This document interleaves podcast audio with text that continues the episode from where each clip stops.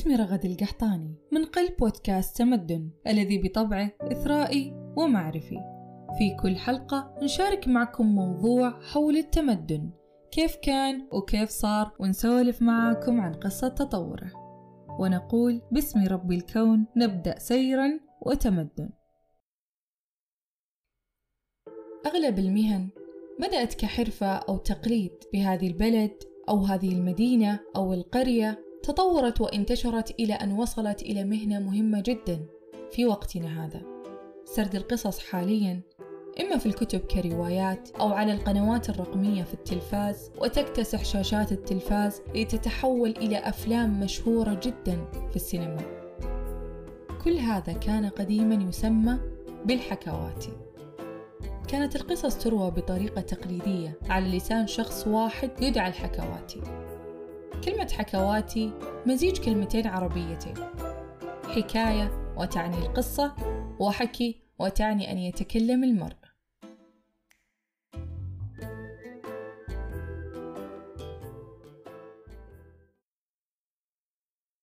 منذ سنوات عديدة وتحت أشجار النخيل وفي الأراضي الصحراوية وفي الأكواخ والمنازل كان الناس يجتمعون ويستمعون للتخيلات والحكاية المتشابكة المحبوكة والمروية على لسان الحكواتي وفي كل عام ولما يقرب شهر رمضان تجهز العائلات الدلة وتخزن السمبوسة وتستعد لتقديم وجبة الفطور. وبعد الفطور يبدأ اجتماع العائلات في معظم الأسر لمتابعة برامج رمضان.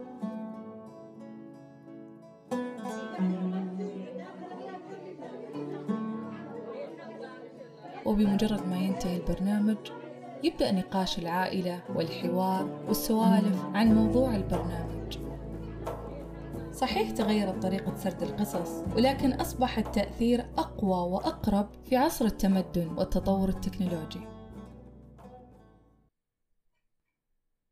طيب كيف تطورت الكتابة من شيء ممل إلى شيء ممتع ويوسع الصدر؟ أعتقد أن أول ما يخطر على ذهني عند الحديث عن المهن المستحدثة هو الكتابة. حدود توقعاتي للكتابة أما في الكتب أو الكتابة بالصحف وللأسف أن هذه المهنة رغم أهميتها إلا أنها ما توكل عيش. عجيب أمرك يا كتابة. كيف بدلت نسختك القديمة وجاريت الزمن وصار اسمك copywriter copy content؟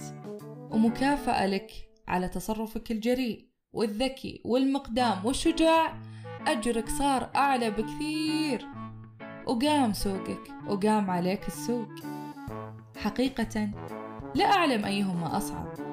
لربما أن كتابة المحتوى الإعلاني أو غيره أكثر صعوبة وتعقيدا من الكتابة الحرة في الكتب والجرائد لأن تحريك الجيوب هو الهدف والشراء مرة ومرتين. أو حتى كتابة المحتوى بغرض التسويق لفكرة، نشر ثقافة معينة، أو خلق ولاء تجاه شيء ما، ولا سيما أنك تخاطب مجموعة من الناس راسها يابس وما تضيع الشر ويمكن يمكن عنده أزمة ثقة لأن باعتقاده أنهم ممكن ينصبون علينا وإحنا أبخص. ولربما أنها ليست الأكثر صعوبة بحكم السماحة في اللغة وقاعدة البيانات الضخمة. للي يبيه الجمهور وللي ما يبيه ولأنها أقرب للبساطة وللسهل الممتنع.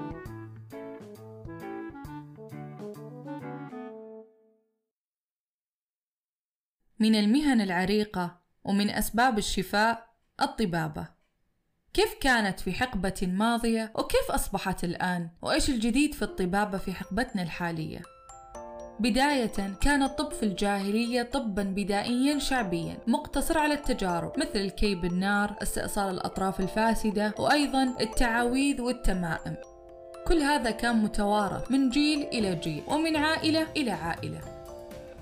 لكن بعد الفتوحات الإسلامية ومع بداية العصر العباسي تحديدا بدأ المسلمين في التطور في علم الطب ودراسته وممارسته حتى بلغ عدد الأطباء في بغداد وحدها أكثر من 860 طبيب. حضارات العالم كثيرة وأكيد جاء في بالكم من هي أقدم حضارة اهتمت بالطب وانتقلت لنا سجلاتهم. كيف كانت طرقهم وسبلهم للعلاج؟ لاحظوا قديما أن سجلات الطب أتت من الحضارة المصرية. إي نعم المصريين والفراعنة. وكانوا يؤمنون أن الصلاة حل لكثير من المشاكل الصحية بالإضافة لاستخدام العلاجات الطبيعية مثل الأعشاب. طيب كيف انتقلت سجلاتهم من حقبة الفراعنة لهذا الزمن؟ كونهم تميزوا بأنهم مجتمع منظم ويتقنون الكتابة والرياضيات بالتالي هالشي مكنهم من تسجيل أفكارهم وتطويرها وإيصالها للأجيال اللاحقة. طب هل تتوقعون أن وباء كورونا تطور من الطبابة؟ إيش آخر ما توصلت له هذه المهنة؟ هل التكنولوجيا والإنترنت لها تأثير؟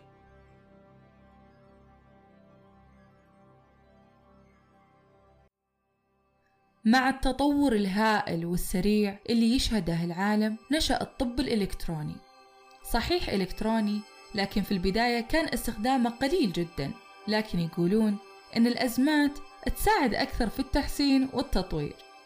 مع أزمة كورونا انتشر مفهوم الطب الإلكتروني وتوسع استخدامه وصار في تطبيقات مخصصة للتواصل مع الأطباء وأخذ الاستشارات.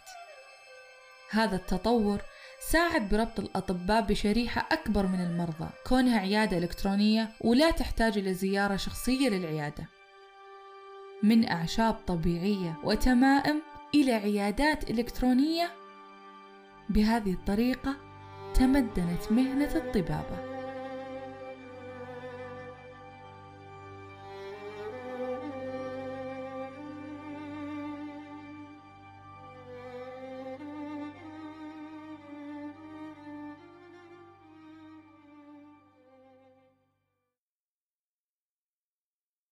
وقبل كل هذه المهن كانت مهنة المعلم أولا. كاد المعلم أن يكون رسولا خلونا نتفق أن لما يتم تشبيه المعلم بشيء عظيم مثل الرسل هذا بحد ذاته يبين لنا أهمية المعلم والتعليم عمركم فكرتوا أجداد أجدادنا قبل المدارس والتعليم كيف تعلموا؟ كيف عرفوا إكرام الضيف، مكارم الأخلاق وإلى آخره؟ بديهي بتقولون القرآن الكريم وهو أكيد صح وأكيد ما راح نغفل عن جانب مهم وهو أن الأب أكبر وأعظم معلم لابنه. أي تصرف وسلوكيات وأطباع يسويها الأب بتشوفون لا إرادي الطفل يسوي مثله بالضبط. وأكيد ما ننسى أن الكلمة الأولى اللي نزلت على رسولنا الكريم عليه أفضل الصلاة والسلام هي اقرأ. من العصور البدائية إلى وقتنا الحالي والاهتمام بالمعلم والتعليم يزيد أكثر وأكثر. عندنا رؤية 2030 من أهدافها تنمية التعليم. وأكيد كلنا شفنا مبدعين آيسف. إنجاز سعودي جديد ومشرف حيث استطاع كله بفضل الله ثم بفضل المعلمين والدولة اللي كثفوا الجهود ويطلعون لنا بهذا الإبداع.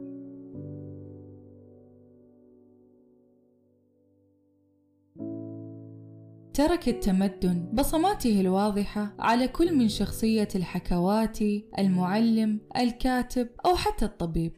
على الرغم من التفضيلات المجتمعية هذا أهم من ذاك وذاك أهم من هذا إلى أن كل هذه المهن تشربت التمدن بطريقتها الخاصة واستطاعت اكتساب هذه المرونة العجيبة اللي مكنتها أنها تكون بيننا اليوم ترى كيف راح تكون أشكال هذه المهن بعد عشرات وعشرات السنين؟ لا أعلم حقيقة ولكن ما أعلمه هو أن التمدن مركب وسيع الخاطر يضم كل المهن نحو التمدن.